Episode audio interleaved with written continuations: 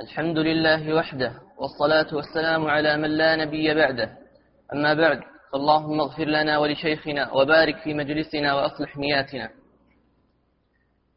قال نخبة من العلماء حفظهم الله في كتابهم أصول الإيمان في ضوء الكتاب والسنة. المبحث الثاني وجوب إفراد الله تعالى بالعبادة وتحته مطالب. المطلب الأول معنى العبادة والأصول التي تبنى عليها. العبادة في اللغة الذل والخضوع. يقال بعير معبد أي مذلل وطريق معبد. إذا كان مذللا قد وطئته الأقدام. وشرعا هي اسم جامع لكل ما يحبه الله ويرضاه من الأقوال والأعمال الظاهرة والباطنة. وسيأتي ما يوضح ذلك عند ذكر بعض أنواع العبادة وهي تبنى على ثلاثة أركان. الأول كمال الحب للمعبود سبحانه كما قال تعالى والذين آمنوا أشد حبا لله الثاني كمال الرجاء كما قال تعالى ويرجون رحمته الثالث كمال الخوف من الله سبحانه كما قال تعالى ويخافون عذابه.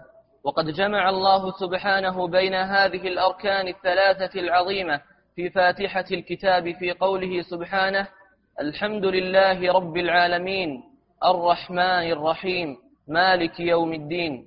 فالآية الأولى فيها المحبة فإن الله منعم والمنعم يحب على قدر إنعامه. والآية الثانية فيها الرجاء فالمتصف بالرحمة ترجى رحمته. والآية الثالثة فيها الخوف فمالك الجزاء والحساب يخاف عذابه. ولهذا قال تعالى عقب ذلك إياك نعبد أي أعبدك يا رب هذه الثلاث بمحبتك التي دل عليها. أي أي أعبدك؟ يا ربي أيوة. يا رب هذه الثلاث. لا بهذه. بهذه الثلاث. بمحبتك التي دل عليها الحمد عندكم لله مكتوب عندكم هذه؟ نعم. تعدد يختل المعنى. بهذه الثلاث. نعم. بمحبتك التي دل عليها الحمد لله رب العالمين ورجائك الذي دل عليه الرحمن الرحيم وخوفك الذي دل عليه مالك يوم الدين. والعبادة لا تقبل إلا بشرطين.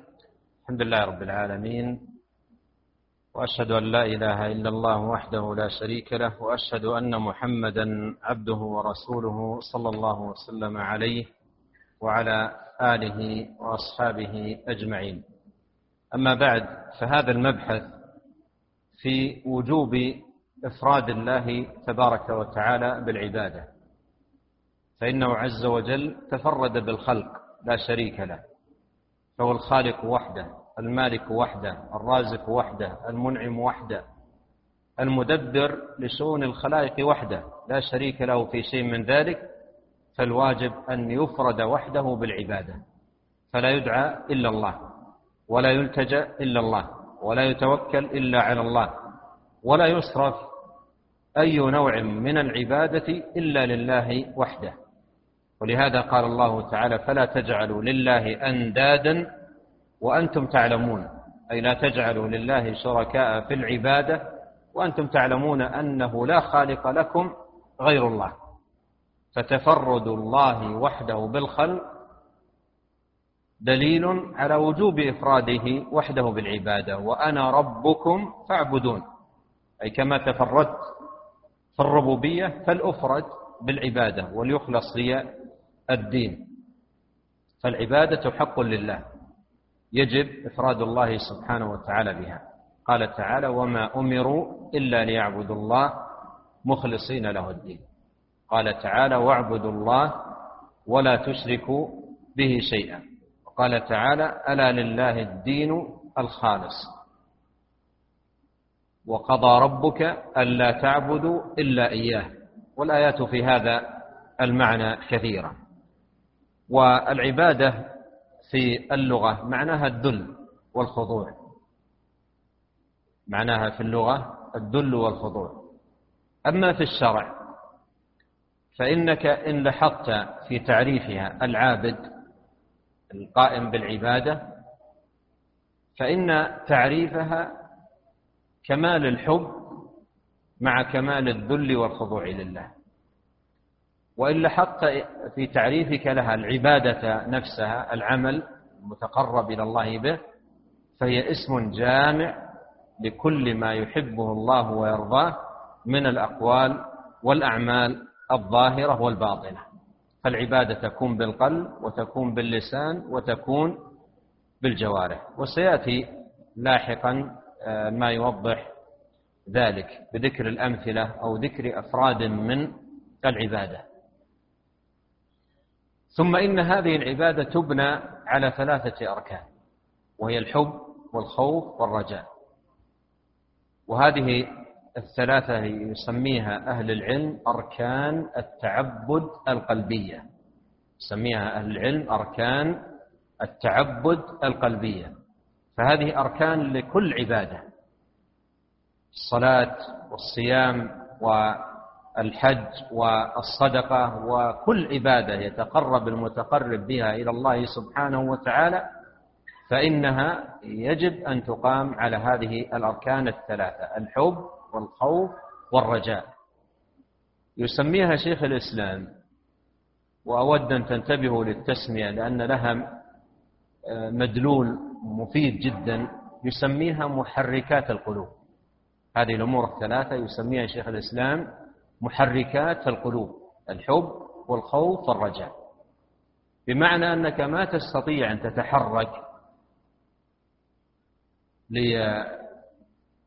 وأن تقبل على الأعمال وعلى الطاعات إلا بمحركات. محركات. هذه المحركات هي هذه الأمور الثلاثة الحب والرجاء والخوف. أما الحب فهو روح العبادة. وقوام العبادة ولب العبادة. كلما قوي الحب في قلب العابد كلما كان ذلك أعظم في إقباله على العبادة. والرجاء سائق أو قائد والرجاء قائد يقود العامل إلى الخيرات. والخوف سائق فإذا الحب هو الذي يضع الإنسان في الطريق الموصل إلى الله. الحب هو الذي يضع الإنسان في الطريق الموصل إلى الله. والرجاء هو الذي يقوده في هذا الطريق. الرجاء هو الذي يقوده في هذا الطريق. والخوف هو الذي يزجره ويسوقه. إذا أراد أن يتراخى أو يتوانى أو ينفلت يمينا شمالا الخوف يزجره. ولهذا تجد الخوف أعظم زاجر. المؤمن إذا أراد أن ينفلت يمينا وشمالا أو يقع تجد من في نفسه يخاطب نفسه أما تخاف الله أما تخشى العقاب أما تخشى فيزجر نفسه بتخويفها. من الله ومن عقابه ومن سخطه سبحانه وتعالى. إذا هذه الأمور الثلاثة أركان للتعبد. بمعنى أن كل عبادة تتقرب إلى الله سبحانه وتعالى بها يجب أن تكون قائمة على هذه الأركان الثلاثة الحب والرجاء والخوف. نصلي حبا لله ورجاء لثوابه وخوفا من عقابه. نصوم حبا لله رجاء لثوابه خوفا من عقابه. وهكذا في جميع الطاعات وفي عموم العبادات. جمعت هذه الأركان الثلاثة في قوله سبحانه وتعالى أولئك الذين يدعون يبتغون إلى ربهم الوسيلة أيهم أقرب؟ ويرجون رحمته ويخافون عذابه. كذلكم جمعت في فاتحة الكتاب. فإن في قوله تعالى الحمد لله رب العالمين الحب لأن الحمد هو الثناء مع الحب. الرحمن الرحيم فيها الرجاء عندما تتأمل في هذا الاسم وفي مدلوله يقع في قلبك الرجاء. قال تعالى ويرجون رحمته. وعندما تقرأ مالك يوم الدين أي يوم الحساب؟ والله يقول وما أدراك ما يوم الدين. ثم ما أدراك ما يوم الدين؟ يوم لا تملك نفس لنفس شيئا والأمر يومئذ لله. إذا قرأت مالك يوم الدين وأنت تتأمل المعنى ما الذي يحدث في قلبك؟ ما الذي يحدث؟ خوف. تخاف من الحساب من الوقوف بين يدي الله من الجزاء من العقاب فيقع الخوف. فإذا الحمد لله رب العالمين فيها الحب الرحمن الرحيم فيها الرجاء مالك يوم الدين فيها الخوف. بهذه الثلاثة إياك نعبد. إياك نعبد وإياك نستعين. أي نعبدك يا الله بالحب والرجاء والخوف. ولهذا لم تذكر العبادة في السورة إياك نعبد إلا بعد أن أرسيت أركانها التي تقوم عليها العبادة. نعم. قالوا والعبادة لا تقبل إلا بشرطين الإخلاص فيها للمعبود فإن الله تعالى لا يقبل من العمل إلا الخالص لوجهه سبحانه قال تعالى وما أمروا إلا ليعبدوا الله مخلصين له الدين وقال تعالى ألا لله الدين الخالص وقال تعالى قل الله أعبد مخلصا له ديني ثانيا المتابعة للرسول صلى الله عليه وسلم فإن الله لا يقبل من العمل إلا الموافق لهدي رسول لهدي الرسول صلى الله عليه وسلم. قال الله تعالى وما آتاكم الرسول فخذوه وما نهاكم عنه فانتهوا. وقال تعالى فلا وربك لا يؤمنون حتى يحكموك فيما شجر بينهم ثم لا يجدوا في أنفسهم حرجا مما قضيت ويسلموا تسليما. وقوله صلى الله عليه وسلم من أحدث في أمرنا هذا ما ليس منه فهو رد أي مردود عليه فلا عبرة بالعمل ما لم يكن خالصا لله صوابا على سنة رسول الله صلى الله عليه وسلم. قال الفضيل بن عياض رحمه الله في قوله تعالى ليبلوكم أيكم أحسن عملا؟ قال أخلصه وأصوبه. قيل يا أبا علي وما أخلصه وأصوبه؟ قال إن العمل إذا كان خالصا ولم يكن صوابا لم يقبل وإذا كان صوابا ولم يكن خالصا لم يقبل حتى يكون خالصا صوابا والخالص ما كان لله والصواب ما كان على السنة. ومن, ومن الآيات الجامعة لهذين الشرطين قوله تعالى في آخر سورة الكهف قل إنما أنا بشر مثلكم يوحى إلي أنما إلهكم إله واحد. فمن كان يرجو لقاء ربه فليعمل عملا صالحا ولا يشرك بعبادة ربه أحدا. هنا ذكر شرطي قبول الأعمال. فإن الأعمال لا تكون مقبولة إلا بشرطين. وجمع بينهما في قوله سبحانه وتعالى فمن كان يرجو لقاء ربه فليعمل عملا صالحا ولا يشرك بعبادة ربه أحدا فقوله فليعمل عملا صالحا هذا فيه الإصابة إصابة السنة. وقوله ولا يشرك بعبادة ربه أحد فيه الإخلاص للمعبود تبارك وتعالى بإفراده جل وعلا بالعبادة. فالعمل إذا افتقد الإخلاص أو افتقد المتابعة أو افتقدهما معا لم يقبله الله. فلا يقبل الله سبحانه وتعالى العمل إلا إذا كان خالصا لوجهه صوابا على سنة نبيه صلوات الله وسلامه عليه. ويدل لأن الأعمال لا تقبل إلا بالإخلاص. قول الله في الحديث القدسي أنا أغنى الشركاء عن الشرك من عمل عملا أشرك معي فيه غيري تركته وشركه أي لم أقبل منه عملا. ويدل لأن الأعمال لا تقبل إلا بالمتابعة. قول النبي صلى الله عليه وسلم من عمل عملا ليس عليه أمرنا فهو رد أي مردود على صاحبه غير مقبول منه. والفضيل بن عياض رحمه الله تعالى وهو من أجلة العلماء علماء التابعين له هذه الكلمة الثمينة ثمينة جدا. في تفسير قوله تعالى ليبلوكم أيكم أحسن عملا. لم يقل تبارك وتعالى ليبلوكم أيكم أكثر عملا لأن ليست العبرة بكثرة الأعمال وإنما العبرة بحسنها. ولهذا نقول في دعائنا الذي علمه النبي صلى الله عليه وسلم لمعاذ بن جبل اللهم عني على ذكرك وشكرك وماذا؟ وحسن عبادتك. ما قال وكثرة عبادتك لأن العبرة ليست بالكثرة. العبرة بالحسن حسن العمل. فالكثرة إن لم تكن قائمة على الحسن لم تقبل. والقليل إذا كان قائما على الحسن قبل. والحسن في العبادة ما هو؟ الحسن في العبادة متى تكون العبادة موصوفة بالحسن؟ اسمع كلام الفضيل ليبلوكم أيكم أحسن عملا قال أخلصوا وأصوبوا. هذا معنى أحسن عمل. أخلصوا وأصوبوا. بمعنى أن العمل إذا كان خالصا صوابا فهو الذي يوصف بالحسن.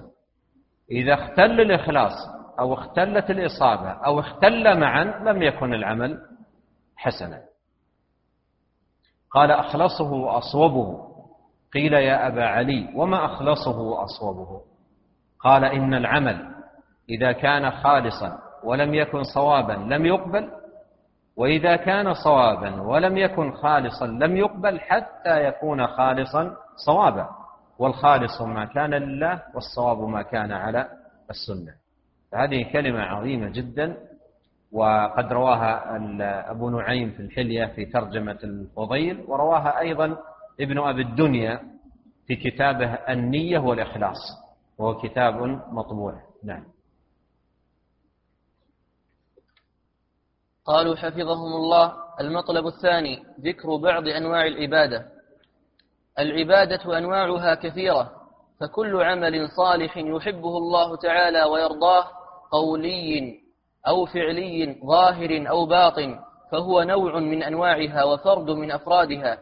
وفيما يلي ذكر بعض الأمثلة على ذلك فمن أنواع العبادة الدعاء بنوعيه دعاء المسألة ودعاء العبادة. قال الله تعالى فادعوا الله مخلصين له الدين وقال تعالى وأن المساجد لله فلا تدعوا مع الله أحدا وقال تعالى ومن أضل ممن يدعو من دون الله من لا يستجيب له إلى يوم القيامة وهم عن دعائهم غافلون. وإذا حشر الناس كانوا لهم أعداء وكانوا بعبادتهم كافرين.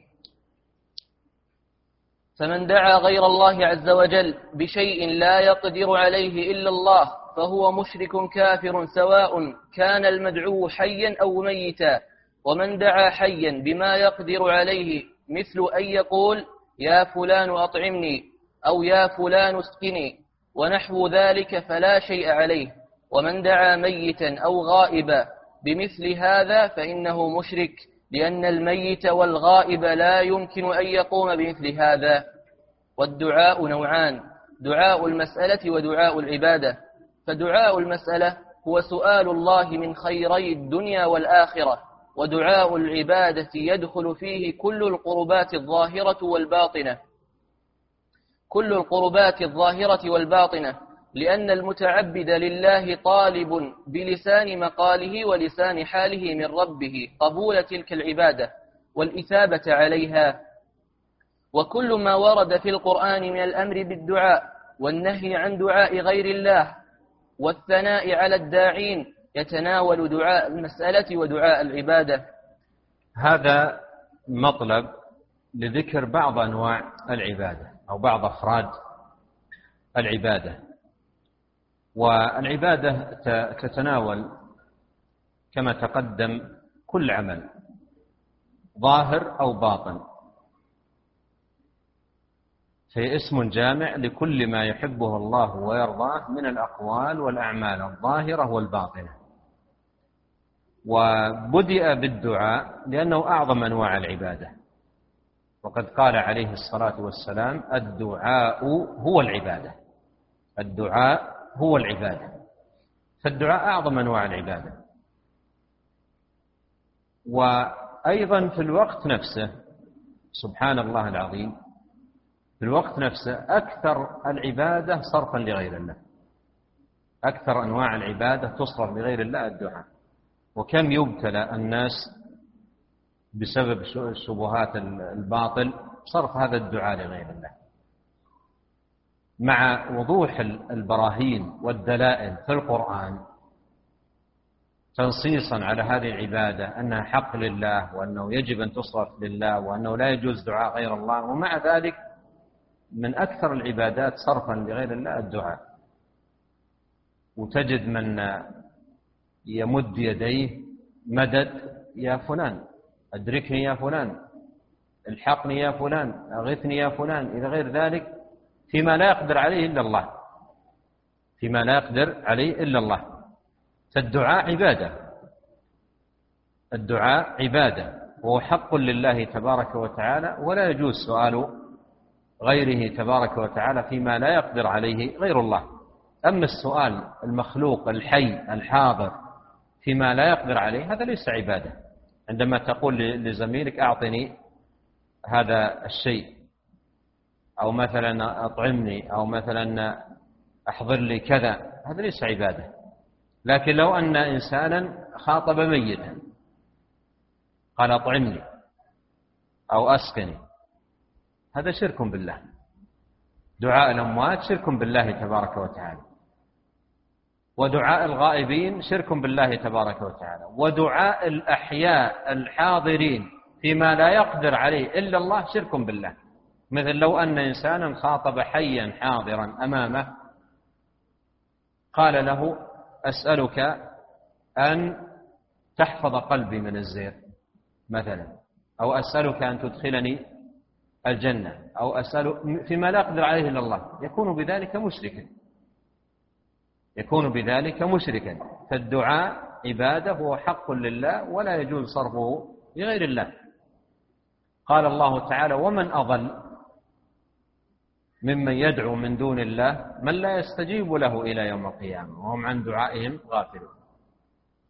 ويقول تبارك وتعالى والذين تدعون من دونه ما يملكون من قطمير تدعوهم لا يسمعوا دعاء ولو سمعوا استجابوا لكم ويوم القيامة يكفرون بشرككم ولا ينبئك مثل خبير ويقول تبارك وتعالى في سورة سبأ قل ادعوا الذين زعمتم من دون الله لا يملكون مثقال ذرة في السماوات ولا في الأرض وما لهم فيهما من شرك وما له منهم من ظهير ولا تنفع الشفاعة عنده إلا لمن أذن له يقول بعض أهل العلم هذه الآية الكريمة اجتثت شجرة الشرك من عروقها واقتلعتها من أصولها ولم تبق لمشرك متعلق.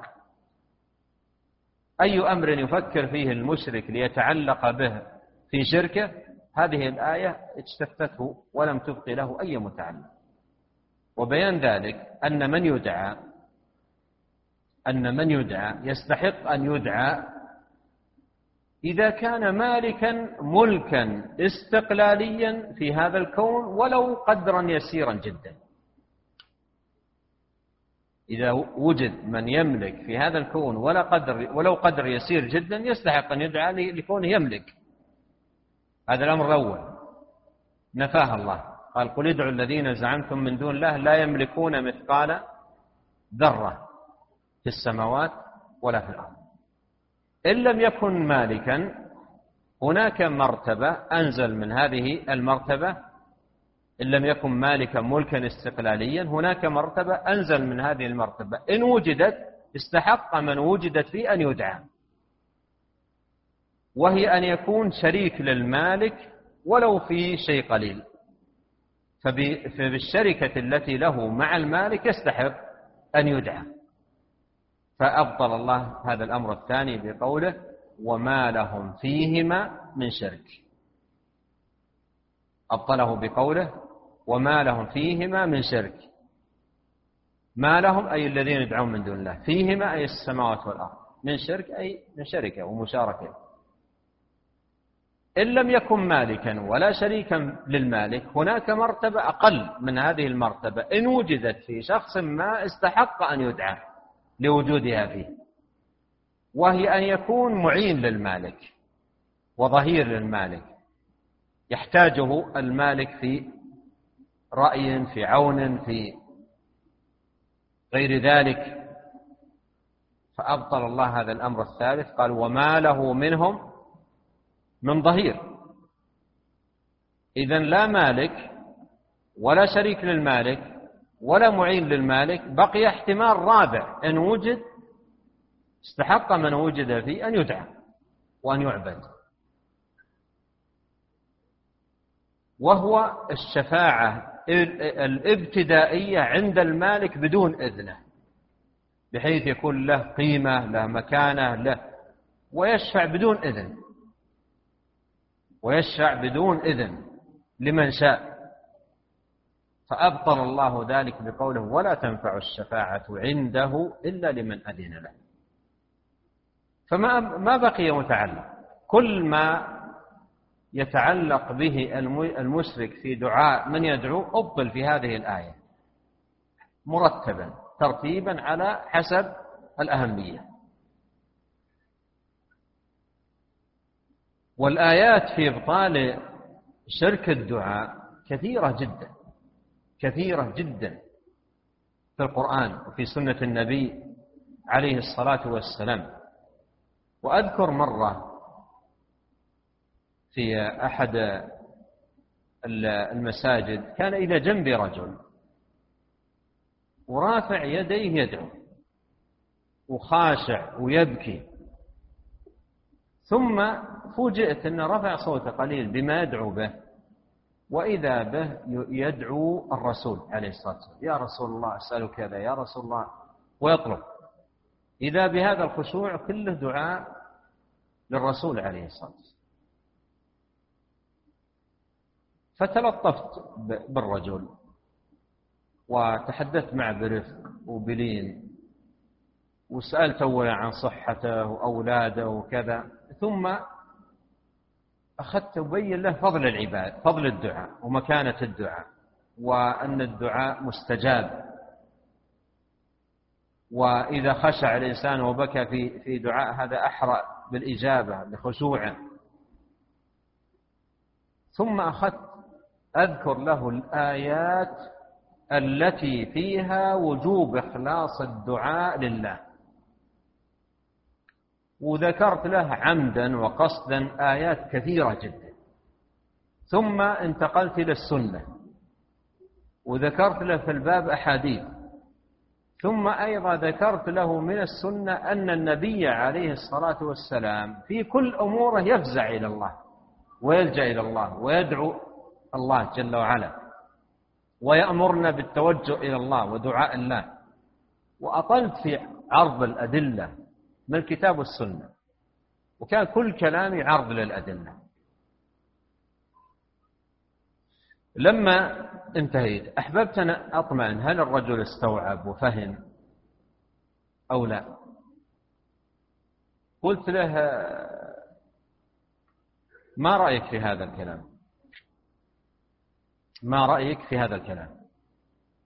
أنا قصدي بطمئن هل الرجل استوعب أو لم يستوعب؟ ما رأيك في هذا الكلام فرفع رأسه ونظر إلي. قال لي تقول لي ما رأيك وأنت تقرأ علي آيات وأحاديث؟ والله ذكرني بالشافعي. الشافعي تعرفون كلمة لما استفتاه رجل وأجابه بالسنة بالحديث فقال له الرجل وما رأيك؟ وما رأيك؟ قال يا سبحان الله هل رأيتني خارجا من كنيسة؟ هل رأيتني معلقا الصليب في صدري؟ هل رأيت في يدي زجاجة الخمر؟ أقول لك قال رسول الله صلى الله عليه وسلم وتقول ما رأيك؟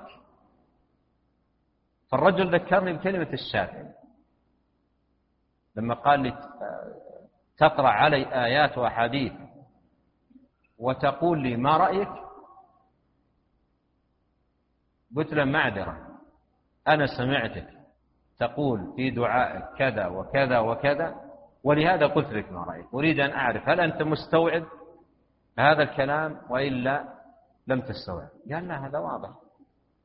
ولكن أنا من بلد كذا سماني بلده ما أحد قال لي الكلام هذا. ما أحد قال لي هذا الكلام.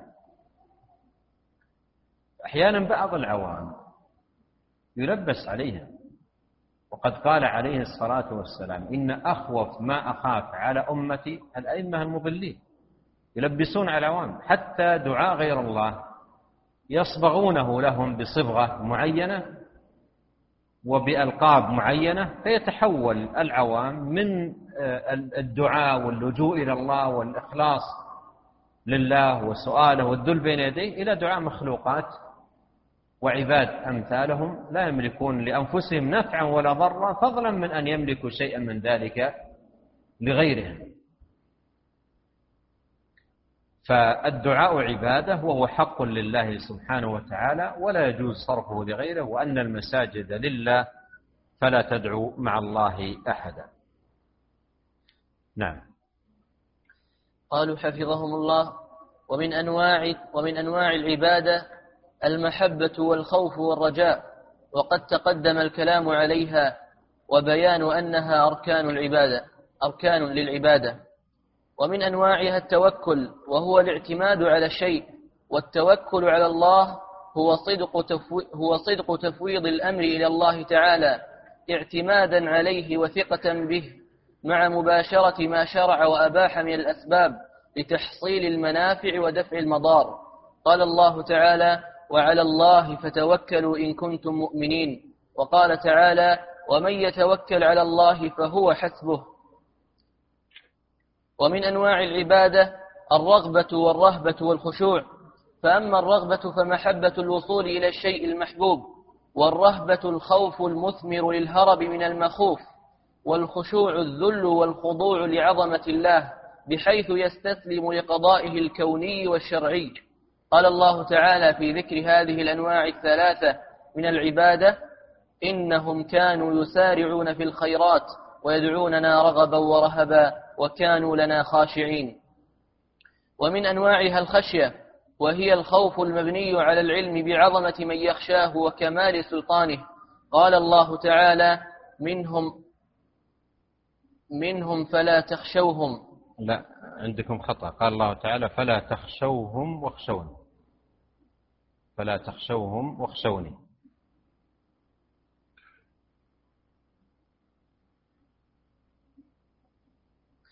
قال الله تعالى فلا تخشوهم واخشون.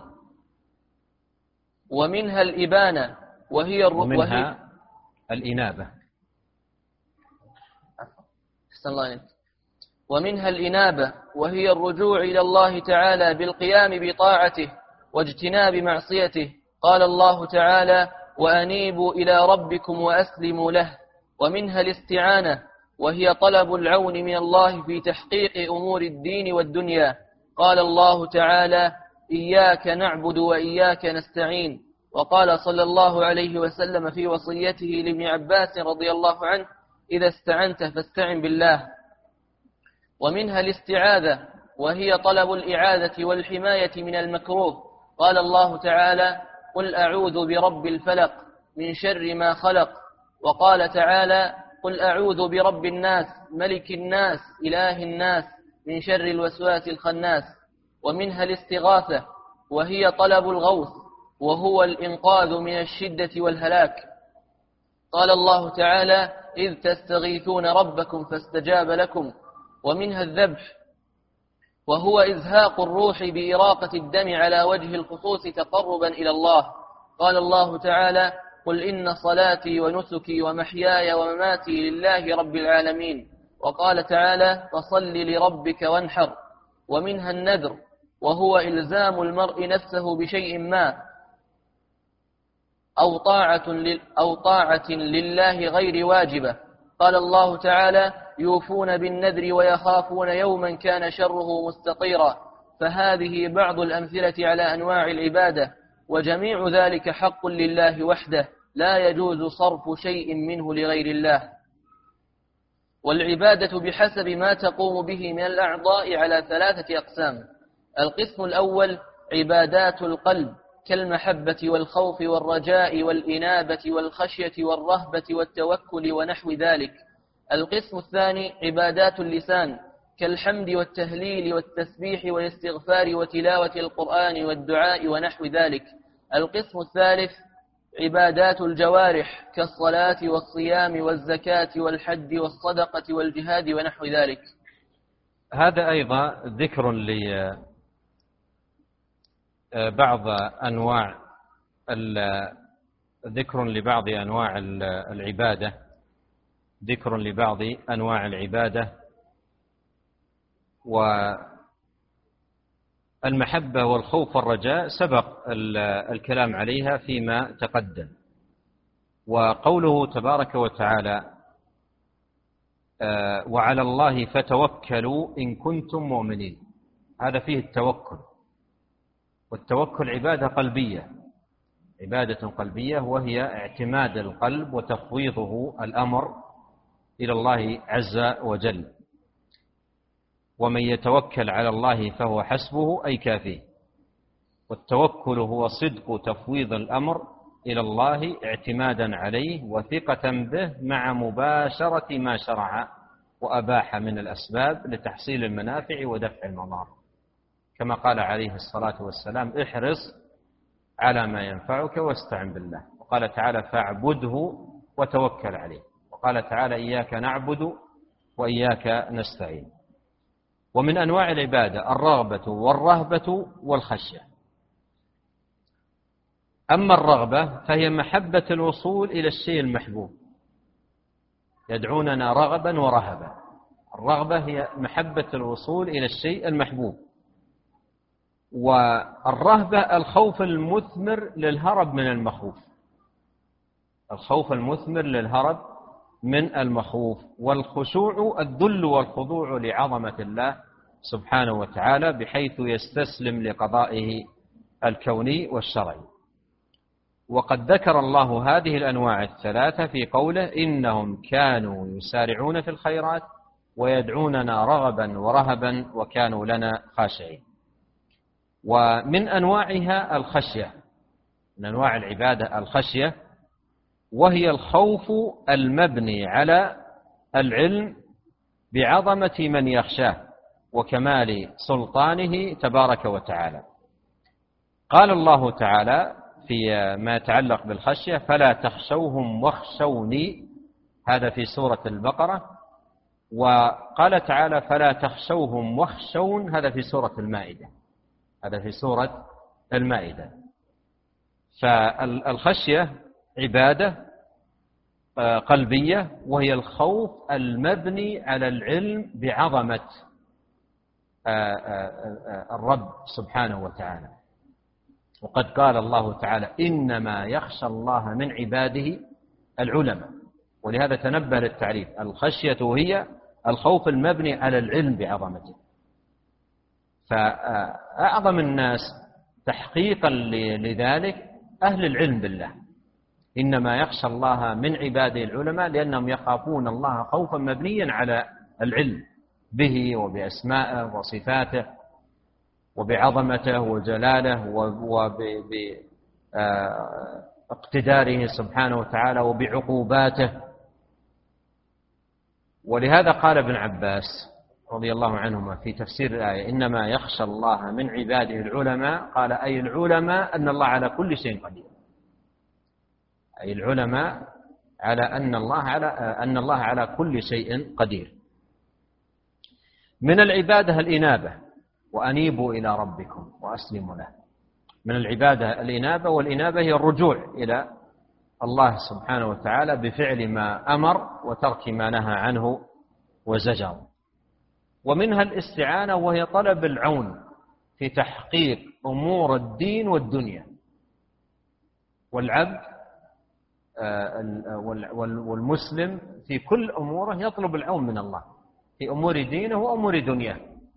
وقد قال النبي عليه الصلاة والسلام لمعاذ رضي الله عنه لا تدعن دبر كل صلاة أن تقول اللهم عني على ذكرك وشكرك وحسن عبادتك. ومن العبادة الاستعاذة وهي طلب العود والحماية مما يخافه. ويخشى منه. وقل رب أعوذ بك من همزات الشياطين. وأعوذ بك رب أن يحضرون. قل أعوذ برب الناس. قل أعوذ برب الفلق. فالاستعاذة هي طلب آه، العود مما آه، يخافه من مخوف أو مكروه أو نحو ذلك. ومنها الاستغاثة وهي طلب الغوث وهو الإنقاذ من الشدة والكرب والهلاك. قال الله تعالى إذ تستغيثون ربكم أي تطلبون منه أن يغيثكم فاستجاب لكم. ومنها الذبح وهو إراقة الروح بإراقة الدم على وجه الخصوص تقربا إلى الله. قال الله تعالى قل إن صلاتي ونسكي أي ذبحي ومحياي ومماتي لله رب العالمين وقال تعالى فصل لربك وانحر وفي الصحيح من حديث علي بن أبي طالب رضي الله عنه النبي صلى الله عليه وسلم قال لعن الله من ذبح لغير الله واللعن هو الطرد والإبعاد من رحمة الله. ومن العبادة النذر وهو أن يلزم العبد نفسه بما لا يلزمه بأصل الشرع.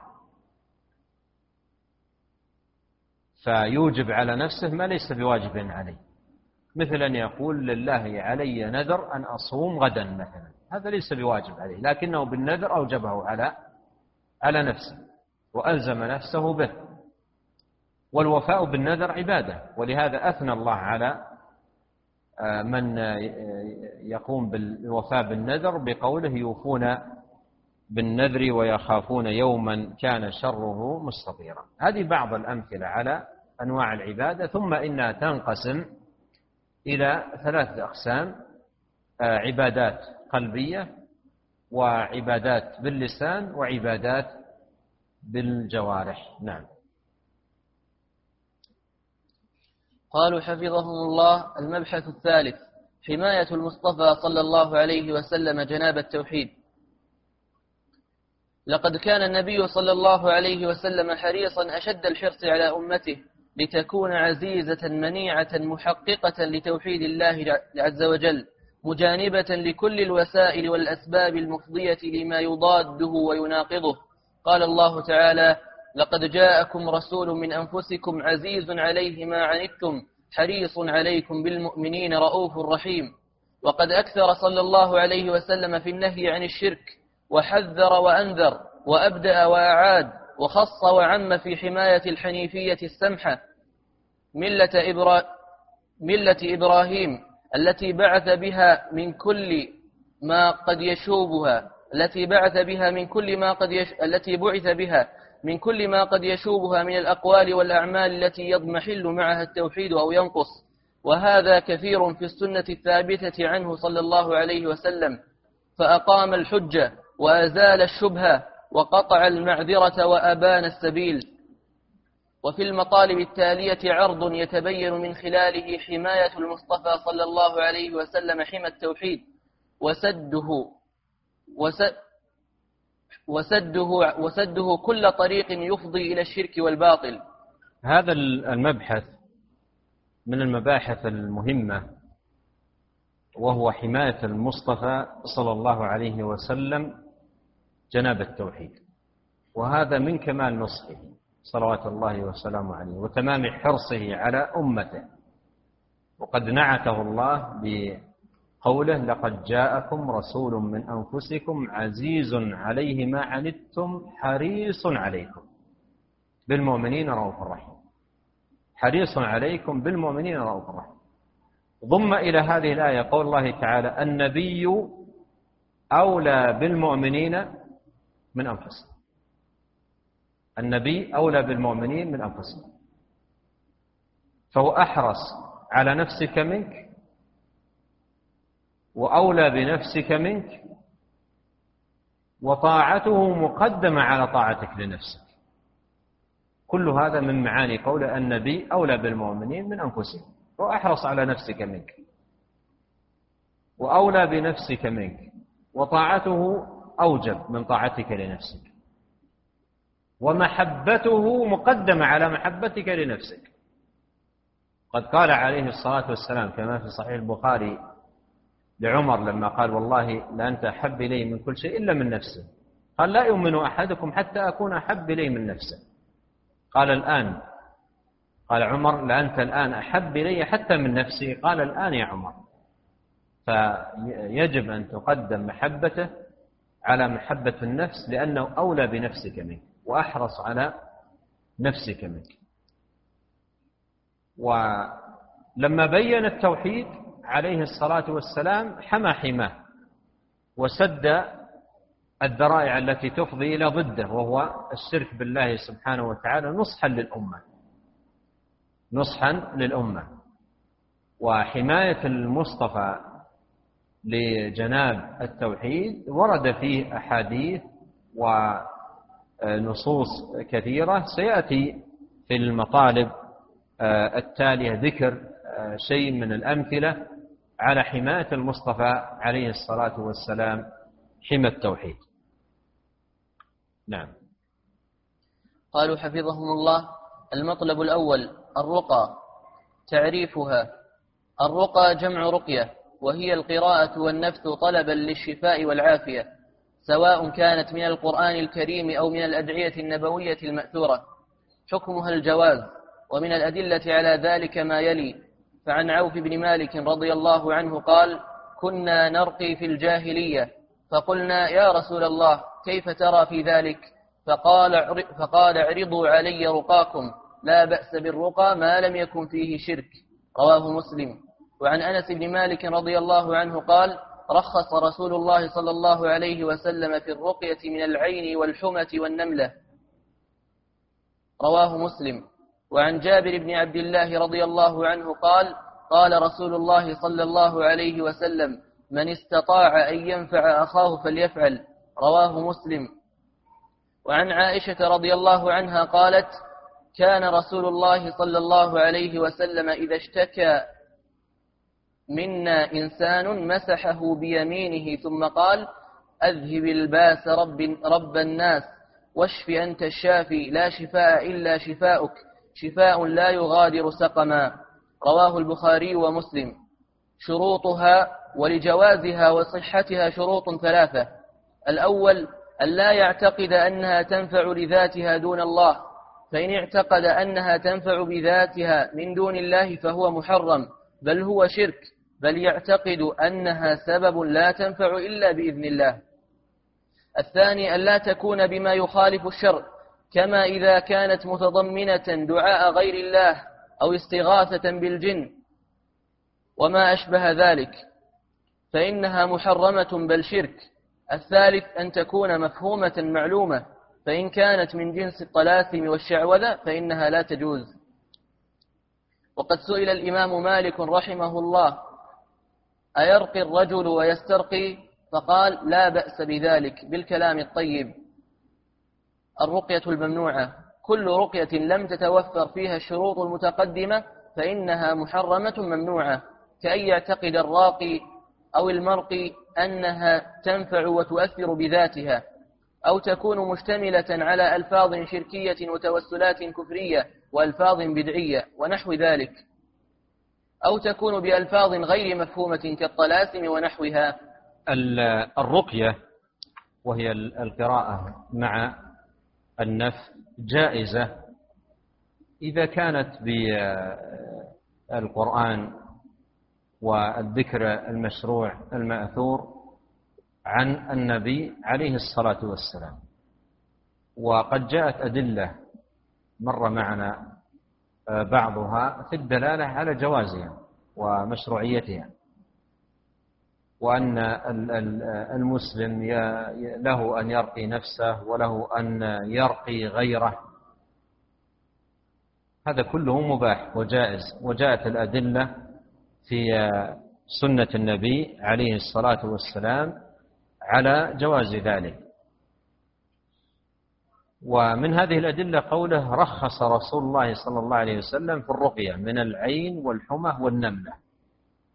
من العين والحمى والنملة. العين معروفة إصابة بالعين والحمى الذي هو السم سم ذوات السموم من العقارب والحيات ونحوها.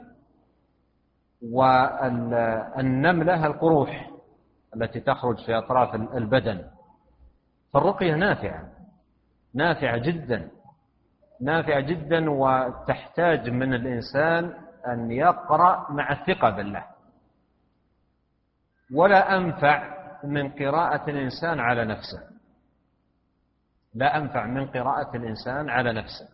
المريض الذي يعاني من شدة المرض ويحس بالألم قراءته لنفسه أنفع من قراءة غيره له لماذا؟ لأن قراءته لنفسه قراءة مضطر.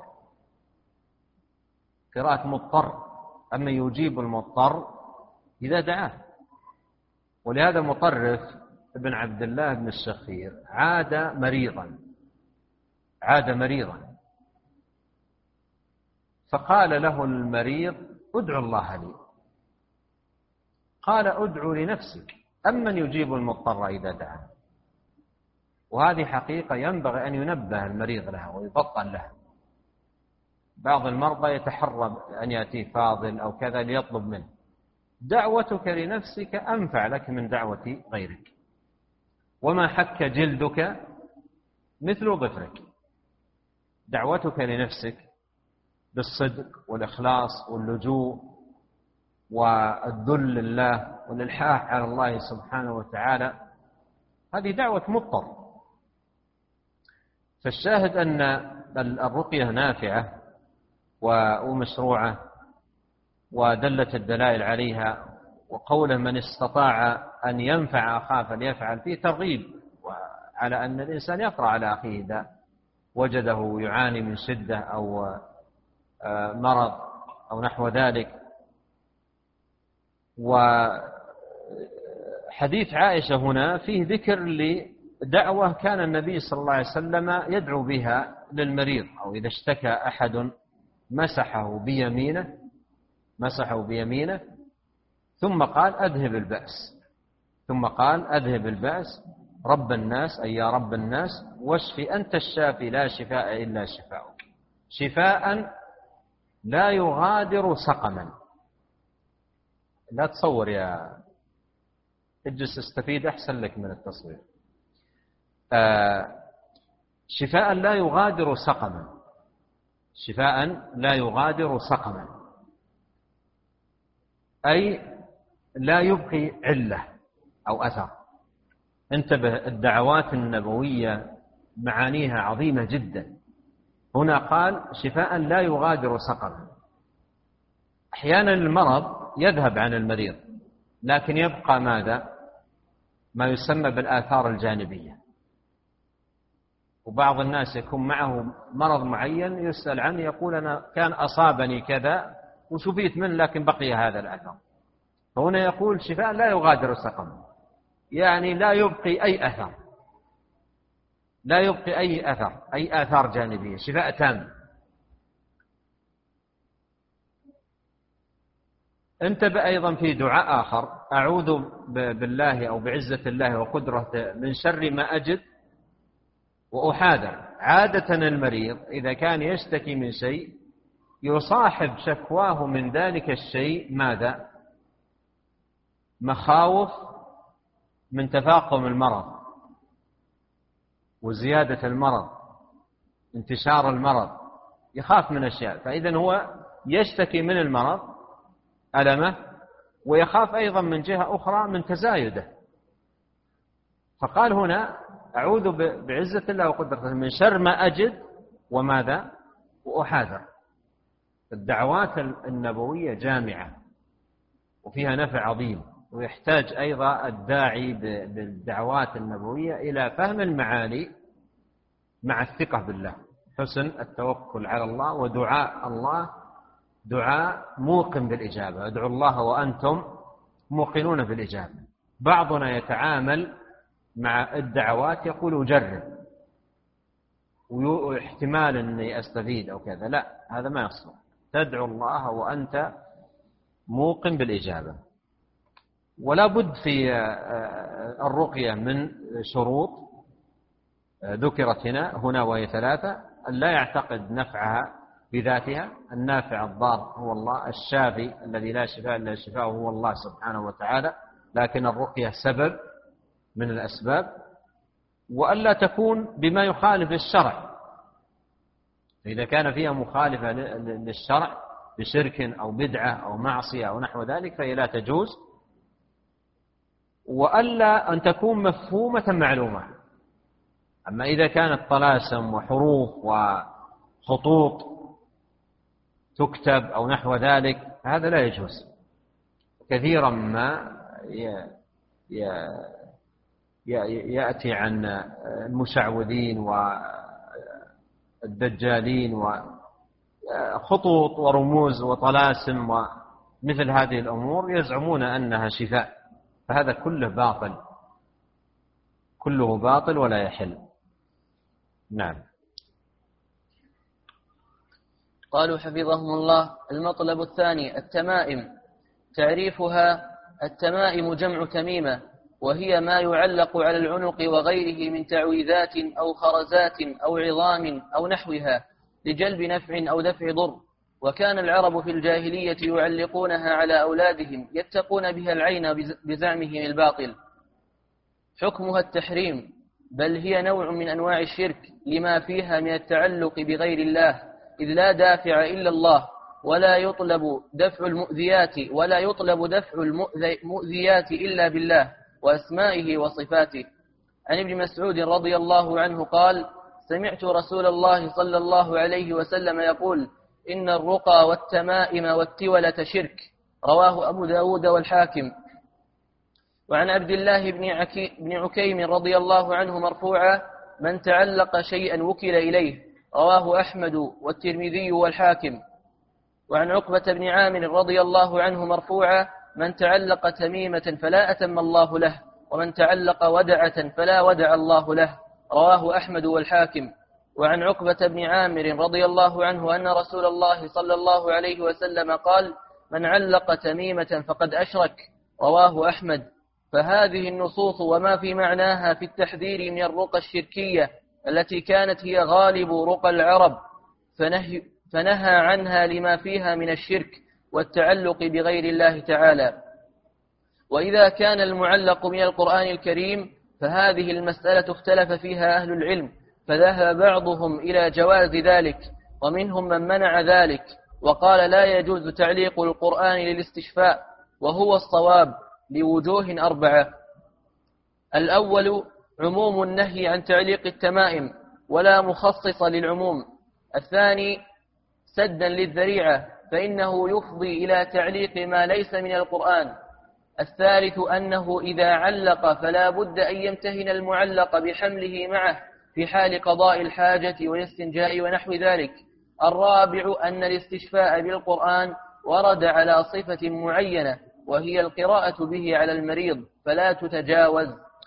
المطلب الرقية هنا التمائم في المطلب الثاني والتمائم جمع تميمة وهو ما يعلق ما يعلق على المريض أو على غير المريض مثل أن يعلق على دابة أو على أو في بيت أو نحو ذلك لاتقاء العين إما لدفع ضر أو لجلب نفع. فالتمائم من تعاويذ وخرزات أو عظام أو نحو ذلك مما كان العرب في الجاهلية يعلقونه لجلب نفع أو دفع ضر هذا كله باطل ومحرم. بل هو من أنواع الشرك بالله سبحانه وتعالى كما قال صلى الله عليه وسلم إن الرقى والتمائم والتولة شرك. وقال من تعلق شيئا وكل إليه. من تعلق شيئا وكل إليه. من تعلق تميمة فلا أتم الله له. كانوا يسمون ما يعلقونه تميمة تفاؤلا بالتمام وأن يتم أمرهم من شفاء أو عافية أو وقاية من عين أو نحو ذلك. فعوملوا بنقيض القصد. قصد بالتميمة قصد بما يعلق ماذا؟ أن يحصل لهم التمام. فعوملوا بنقيض القصد قال من تعلق تميمة فلا أتم الله له ومن تعلق ودعة فلا ودع الله له أي لا أبقى الله له. فهم يطلبون بتعليقها الراحة والسكون والدعة فعوملوا بنقيض آه، قصدهم وإذا كان المعلق من القرآن فما حكمه؟ إذا كان المعلق من القرآن فما حكمه؟ اختلف أهل العلم والصحيح أنه إذا كان المعلق من القرآن أنه لا يجوز. لا يجوز لأسباب أربعة. الأول عموم النهي عن تعليق التمائم. فالأدلة العامة تشمل هذا بعمومها. وثانيا سدا للذريعة.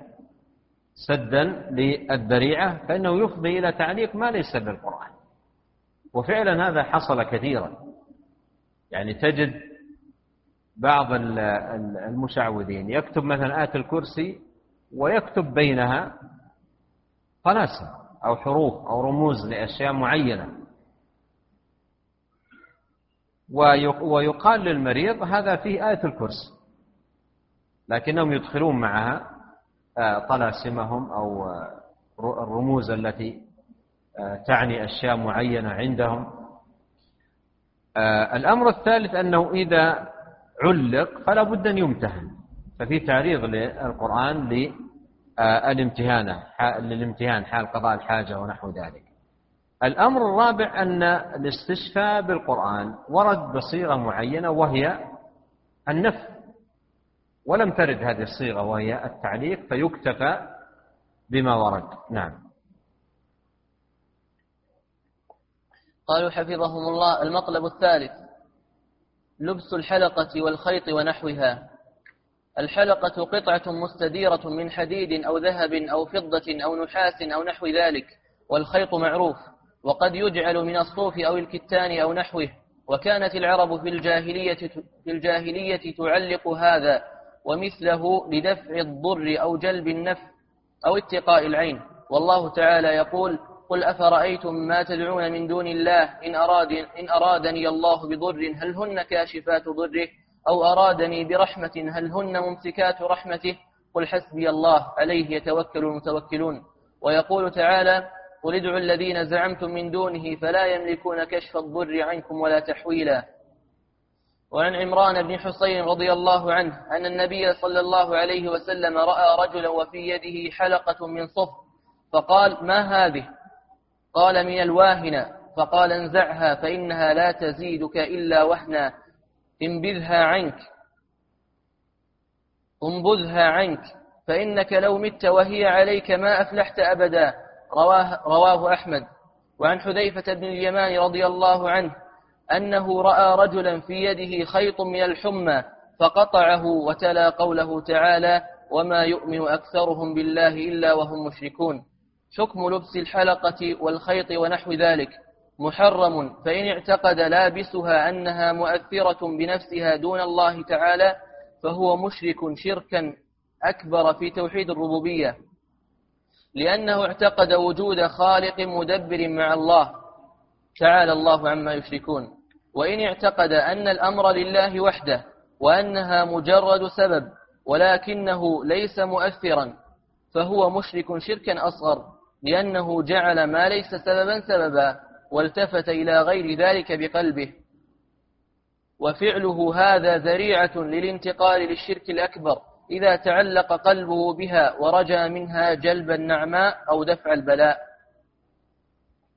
هذا فيه ما يتعلق بلبس الحلقة والخيط ونحوها أي نحوها مما يلبس لجلب نفع أو دفع ضر. وتعليق هذه الأشياء أو لبسها على حالتين كما مر معنا. إما أن يعلقها ويلبسها معتقدا فيها أنها جالبة لنفع أو دافعة لضر. هذا من الشرك الأكبر. إذا اعتقد فيها أنها تجلب نفعا أو تدفع ضرا فهذا من الشرك الأكبر. أما إذا لم يعتقد فيها ذلك واعتقد أنها سبب فهي من الشرك الأصغر لأنه اعتقد سببا ما ليس بسبب. والأثر الذي مر معنا عن حذيفة أنه رأى رجلا في يده خيط من الحمى فقطعه. وتلا قوله وما يؤمن أكثرهم بالله إلا وهم مشركون فيه استدلال السلف رحمهم الله بالآيات التي في الشرك الأكبر على الشرك الأصغر. لعموم تلك الآيات في النهي عن الشرك. بعموم تلك الآيات في النهي عن الشرك بالله تبارك وتعالى. آه نكتفي بهذا القدر وأسأل الله عز وجل أن ينفعنا جميعا بما علمنا وأن يزيدنا علما وأن يصلح لنا شأننا كله وأن يغفر لنا ولوالدينا ولمشايخنا وللمسلمين والمسلمات والمؤمنين والمؤمنات الأحياء منهم والأموات وأن يصلح لنا شأننا كله وأن لا يكلنا إلى أنفسنا طرفة عين والله تعالى أعلم وصلى الله وسلم على عبده ورسوله نبينا محمد وآله وصحبه أجمعين. نعم. هذا سائل يقول أحسن الله إليكم كيف يكون النذر عبادة وهو مكروه؟ ألا يقال إن العبادة هي الوفاء بالنذر؟ النذر عبادة النذر عبادة لأن الله سبحانه وتعالى أثنى على من يفي بالنذر. أثنى على من يفي بالنذر. و و و والنذر ابتداء ليس مرغبا فيه. ابتداء ليس مرغبا فيه. ولكن إذا وجد إذا وجد فإن مما يتقرب إلى الله سبحانه وتعالى به أن يفي العبد بنذره. والله سبحانه وتعالى يثني على آه، من يوفون بالنذر. نعم.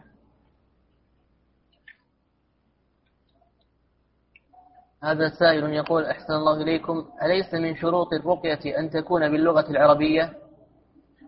إذا كان آه، آه، المريض لا يحسن العربية ودعا لنفسه بلسانه طالبا من الله أن يشفيه أن يرفع ما به من بأس دعا الله بأدعية بلسانه لا يقال أن هذا يمنع. إذا كان دعا بأدعية صحيحة سليمة من حيث المعنى.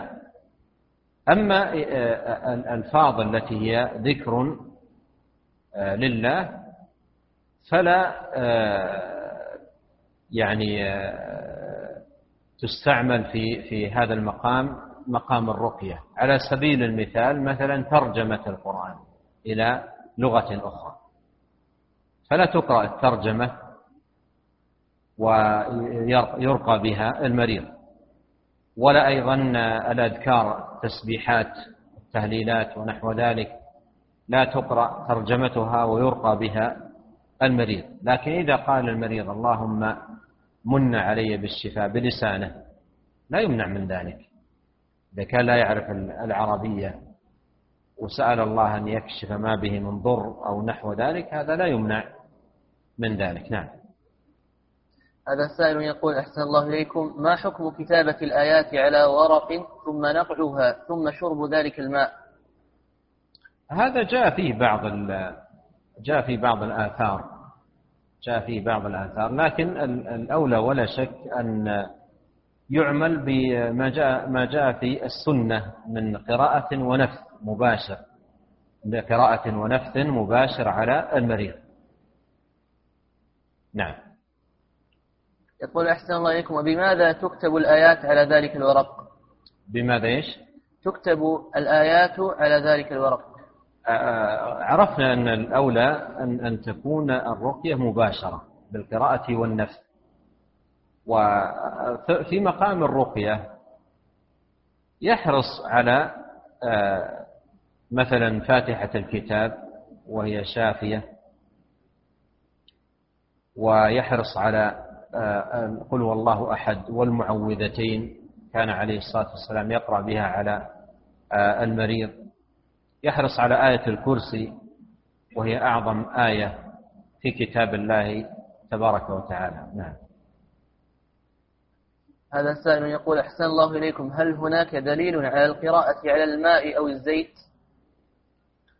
آه، في السنة لا لا أعرف دليلا واضحا. آه، أو أو صريحا في هذا الباب. لكن جاء فيه بعض الآثار عن بعض السلف ولعل مستنده بعض آه، العمومات آه، التي قد يستفاد منها آه، هذا المعنى.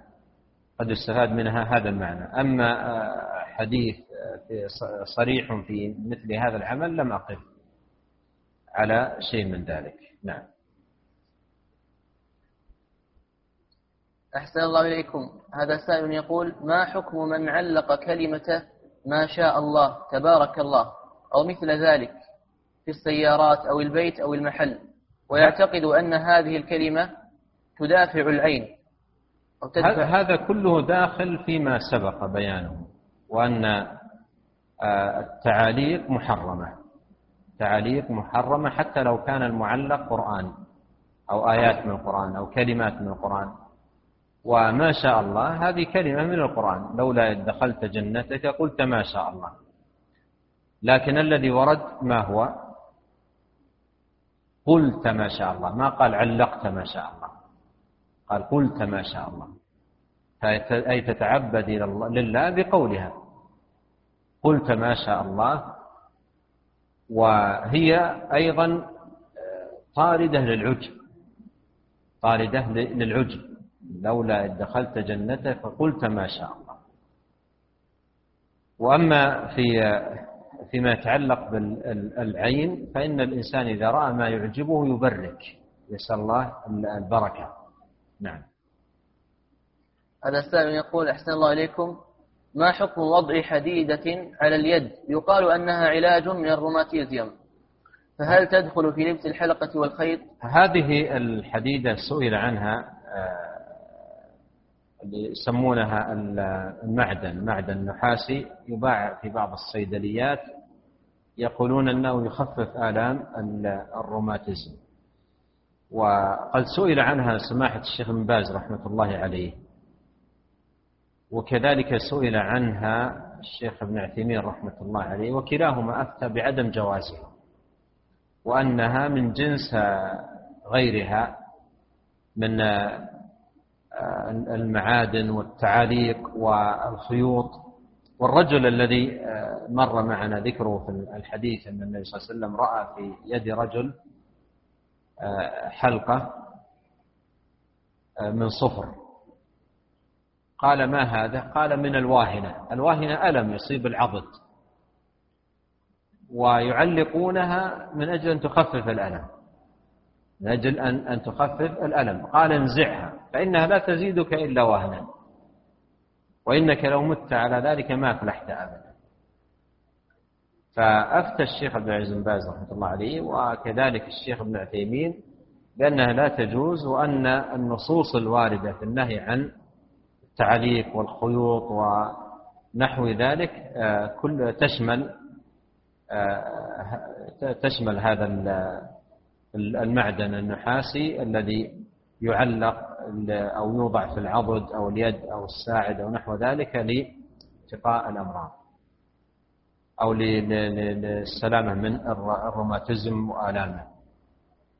والشيخ رحمة الله عليه لما أفتى موجودة في مجموع الفتاوى لما أفتى بهذا السؤال قدم بمقدمة رحمه الله قال وقد تأملت في هذا الأمر طويلا واستشرت عددا من الأطباء واستشرت عددا من المشايخ وطلاب العلم وأساتذة الجامعات. وبعد النظر والتأمل وكذا وكذا تبين لي أنها لا تحل وأنها من جنس كذا إلى آخر. ما جاء في فتوى. نعم. هذا سائل يقول أحسن الله إليكم ما حكم تعليق الخيوط للزينة؟ ما حكم؟ تعليق الخيوط للزينة. تعليق آه الخيوط للزينة. إذا كان آه شيئا جميلا يعلق الإنسان أو منظر أو نحو ذلك لا بأس به. أما إذا كان فيه شيء من آه، آه، التعلقات الباطلة ولو كان خفيا أو كان فيه ذريعة حتى ولا ولو على غيره فاتقاء ذلك والبعد عنه لا شك أنه هو المطلوب. نسأل الله الكريم أن ينفعنا جميعا بما علمنا وأن يزيدنا علما وأن يصلح لنا شأننا كله. إنه تبارك وتعالى سميع الدعاء وهو أهل الرجاء وهو حسبنا ونعم الوكيل. والله تعالى أعلم. وصلى الله وسلم على عبده ورسوله نبينا محمد وآله وصحبه أجمعين.